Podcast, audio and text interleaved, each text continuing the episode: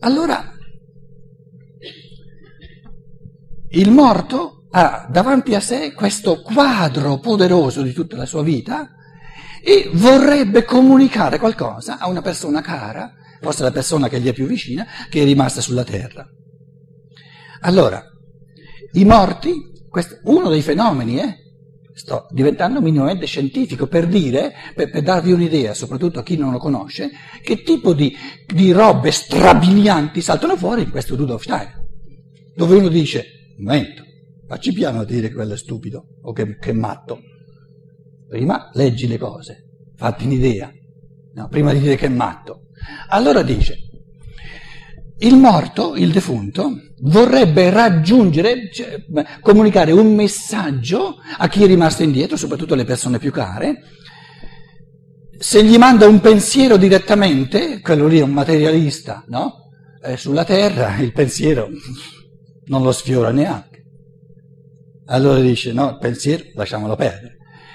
Se gli manda lui, lui, dopo un po' si trova nel Kamaloka, nel, nella sfera della purificazione delle brame, dei desideri, eccetera. No? Gli dice, se gli mando uno stato d'animo, se suscito in lui uno stato d'animo, in chi è rimasto indietro, quello, quello soprattutto, supponiamo, lo, lo, lo, lo, faccio sentire un pochino depressivo, un pochino, un pochino triste. Quello mica si sogna di dire Ah, questa tristezza viene da colui che è morto, che mi vuol dire qualcosa. No, dice, dice oggi, oggi mi sono alzato col piede sinistro. La sua tristezza la attribuisce al piede sinistro anziché al morto. Allora il morto dice, come faccio io a farmi, a farmi sentire che, dice, che quello lì capisce che sono io che gli voglio dire qualcosa? Ah, dice, no, qua ci vuole l'immagine. Perché con una umanità imbambolata dall'immagine, la televisione, eccetera, eccetera, eccetera, ci vuole l'immagine. Se non gli metti lì qualcosa che vede, eh, allora cosa fa?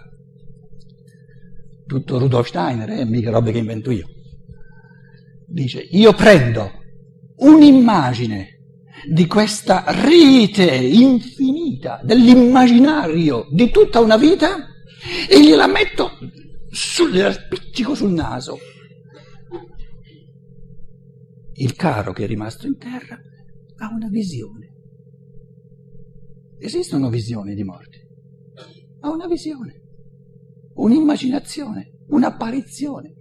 Oppure si presenta lui in un'immagine, nel sogno.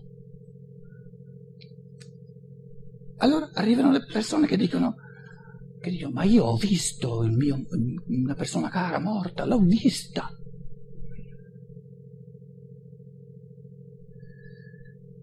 Uno che gli dice, sì, l'hai vista, eh, beh, non sa, non sa, che non è che ha visto la persona, non è che ha visto il morto, perché il morto sta molto di più nella sua anima ed è uno spirito. Invece ciò che è il, il tramite della comunicazione non è stata né l'anima del morto, né lo spirito del morto, ma un frammento del suo corpo eterico di cui il morto si serve perché è l'unico modo di farsi sentire. Se colui che vive qui sulla terra non, non ha la più pallida idea di queste cose, che sono conoscenze minimamente più scientifiche, scientifiche e non dilettanti, naturalmente supponendo che questo bravo Rudolf Steiner abbia ragione, che non se ne inventi le cose, capirete bene che c'è una bella differenza tra avere questo tipo di conoscenza scientifica, quindi io so in che modo il morto sta comunicando con me, che mi sta mettendo in contatto con frammenti reali eh, di, di, dell'immaginario totale della sua vita, dove ci sono tutte proprio miriadi di percezioni, di, di rappresentazioni che ha avuto e che non mi sogno di dire sono in contatto diretto con lui oppure con la sua anima, col suo spirito. Allora so e dico che cosa mi sta dicendo attraverso questa immagine perché ha preso, tra tutte le immagini possibili del suo corpo eterico, perché ha preso giusto questa immagine per presentarmela. Cosa mi vuol dire? Allora non mi fermo al fatto dilettante di dire l'ho visto, ma so che questa immagine è soltanto un tramite attraverso il quale lui, con un frammento del suo corpo eterico, mi sta dicendo qualcosa.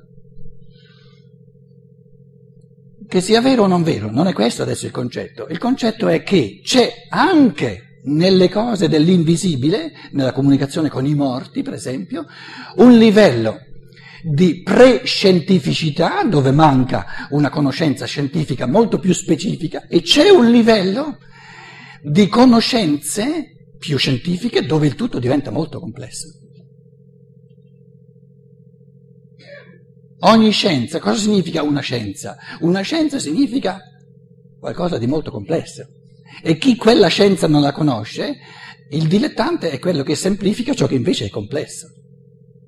Per il pedagogo la crescita del bambino è una cosa infinitamente complessa, per chi non è pedagogo è una cosa, una cosa semplice. In altre parole, essere scientifici significa sempre complessificare le cose, non andare a naso. E se questo è vero, dobbiamo dirci che per quanto riguarda la scientificità dell'approccio al mondo dell'invisibile, siamo all'inizio. Ma è una cosa bella, vuol dire che c'è tutto ancora da fare. Se il da fare ce lo godiamo, tutta, tutto godimento che ancora ci aspetta.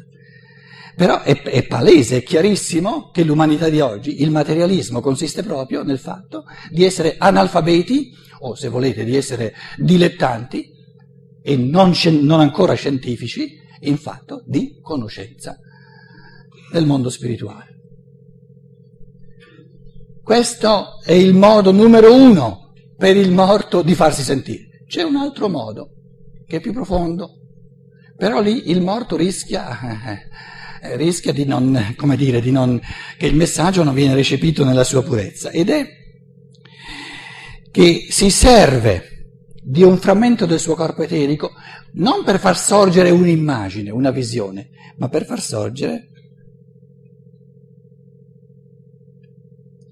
uno stato d'animo, come dicevo prima, un umore. Si serve del sogno, di immagini del sogno, uno si sveglia e come risultato del sogno in cui tesseva, in cui lavorava il morto, si trova uno stato d'animo. E se sa, no, se, se, se, come dire, se si è, eh, eh, perché poi questo dialogo con i morti significa, in base a certi orientamenti fondamentali che si possono avere, che sono a disposizione dell'umanità di oggi, eh, eh, nella misura in cui questo dialogo, questo contatto, questo rapporto con i morti viene coltivato, si diventa sempre più capaci di cogliere il messaggio di un sogno che provoca uno stato d'animo e in questo stato d'animo, attraverso questo stato d'animo, il morto sta cercando di dirmi qualcosa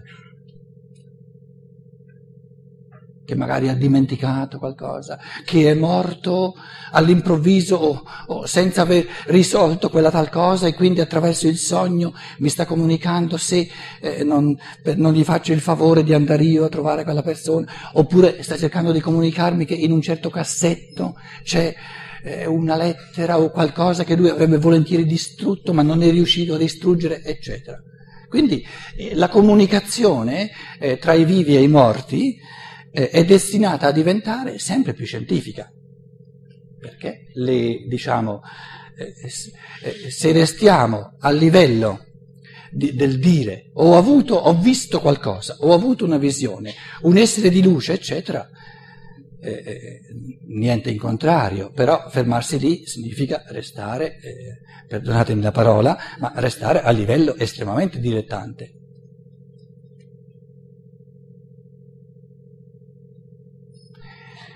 Portato diverse volte l'esempio, eh, un esempio importante di cosa significa vedere, percepire qualcosa, in questo caso eh, vedere un'immagine, una visione e penetrarla col pensiero. Sono due cose ben diverse. E l'esempio che, che, ho spesso portato è di un papà o di, di, un, di due genitori con un bambino piccolino di un anno e mezzo, che vanno su, su, su, un monticello e vedono dall'altra parte, in una valle, andiamo, magari andiamo indietro un po' nel tempo, una, una, battaglia in atto, una cosa pericolosa, gente che si, sta, che si sta scannando. Per cui i genitori dicono no, no, qua dobbiamo subito scappare. E la domanda che uno si pone è, supponiamo che hanno anche un cagnolino o un asino. La domanda è, cosa vedono i genitori, cosa vede il bambino piccolo e cosa vede l'asino.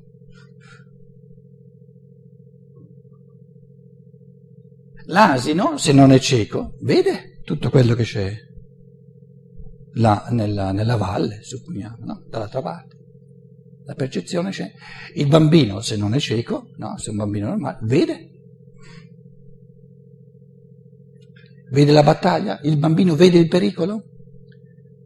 Il pericolo è una faccenda di interpretazione del pensiero. Il pericolo non può essere nella percezione. Il pericolo è l'interpretazione del pensiero che dice questa percezione è la percezione di una battaglia, cioè attraverso, la, attraverso le immagini che cosa coglie il pensiero? L'interiorità degli esseri umani che si stanno scannando, cioè sono nemici fra di loro. Le percezioni mi dicono che non si vogliono bene, ma si stanno uccidendo a vicenda si stanno uccidendo a vicenda, si vogliono male a vicenda, non sono cose che si percepiscono, sono cose che afferra il pensiero. Noi da adulti siamo abituati da sempre a intridere ogni percezione subito di pensiero, perché interpretiamo la, la, la percezione. Diventare scientifici nella, diciamo, nella, nel modo di trattare i morti significa non fermarsi alla percezione una visione, un'immagine è una percezione. Eh, manca tutto se ho soltanto la percezione.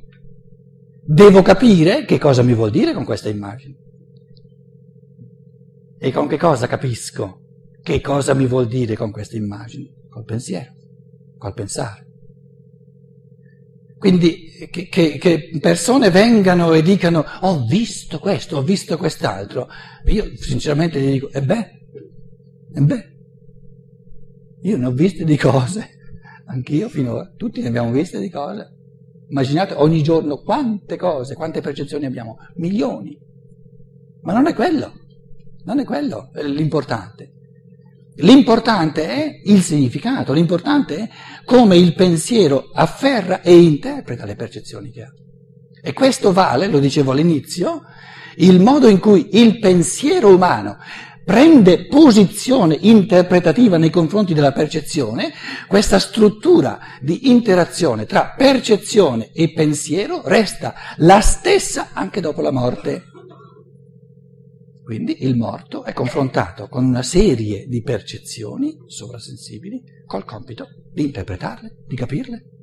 E con che cosa le capisce? Con la capacità pensante che si è creata sulla Terra e se non si è creata, diciamo, se ha esercitato poco il pensiero sulla terra, capirà poco le cose che vede. Ma di, di, di cose vedute ne avrà tantissime. Pensate voi che eh, i frammenti da percepire, il, pensiamo noi che il percepibile, il percepibile nel mondo spirituale, nel mondo invisibile, sia meno ricco che la somma del percepibile nel mondo fisico. No, significa non avere la più pallida idea della ricchezza infinita dei mondi invisibili. Quindi la somma del percepibile nel mondo visibile, che è una somma infinita, la somma del percepibile, di ciò che è percepibile nel mondo visibile, è infinita, non è nulla rispetto a tutto ciò che è percepibile nel mondo invisibile. Però anche questo infinito percepibile del mondo invisibile non mi dice nulla se non lo interpreto, lo, se non lo capisco, se non lo approfondisco col pensiero. Se non distingo io col pensiero, questo è questo, questo è quest'altro, questo è un essere che vuole da me questo, questo invece mi vuole, mi vuole abbindolare, questo invece mi vuole favorire, questo mi vuole bene, questo non mi vuole bene, eccetera. Tutte interpretazioni di pensiero. E il, il senso dell'esistenza terrestre è proprio di abituarsi, di esercitarsi a pensare sempre meglio. La gioia della vita non è in ciò che si vede, perché se la gioia della vita fosse in ciò che si vede, in ciò che si percepisce, dovremmo essere tutti felicissimi, perché siamo tutti imbottiti di percezioni, che più non si può oggi, siamo bombardati da percezioni. L'infelicità che c'è nel mondo d'oggi proviene dall'esuberanza delle percezioni rispetto ai pensieri che ci appiccichiamo. Siccome siamo bombardati, tutto, tutte le nostre energie vengono, vengono portate via dal passare da una percezione all'altra, non abbiamo tempo per pensare. Non soltanto non abbiamo tempo, ma neanche, neanche, neanche lo cerchiamo il tempo, neanche ce lo troviamo, neanche esercitiamo e quindi siamo poverelli perché siamo un sacco pieno di percezioni e vuoto di pensieri. Ma la gioia della vita sono i pensieri. L'essenza dello spirito sono i pensieri, non la percezione. La percezione è l'essenza del mondo perituro, del mondo che, che passa. La percezione è proprio, come dire, la, l'apparenza, la parvenza dell'essere. L'essere appare, presenta la sua parvenza nella percezione per provocarmi a trovare la sua essenza dietro alla parvenza attraverso il pensiero.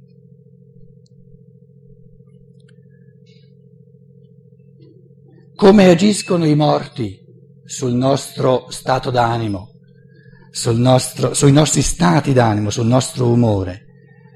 Eh, se noi riflettiamo su come eh, avviene la storia, gli eventi della storia, gli eventi del sociale, su come avviene eh, tutto l- lo sfilarsi della cultura, possiamo porre la domanda, ma il sociale il modo in cui gli esseri umani si comportano fra di loro. La storia viene creata con piena coscienza dagli esseri umani? La risposta è che la storia viene creata in uno stato sognante dagli esseri umani. E nelle decisioni storiche, nelle decisioni che creano la storia, ci sono sempre determinanti le ispirazioni, i desideri, gli intenti di coloro che sono morti. In altre parole, al decorso della storia e allo svolgimento del sociale partecipano per metà i vivi e per metà i morti.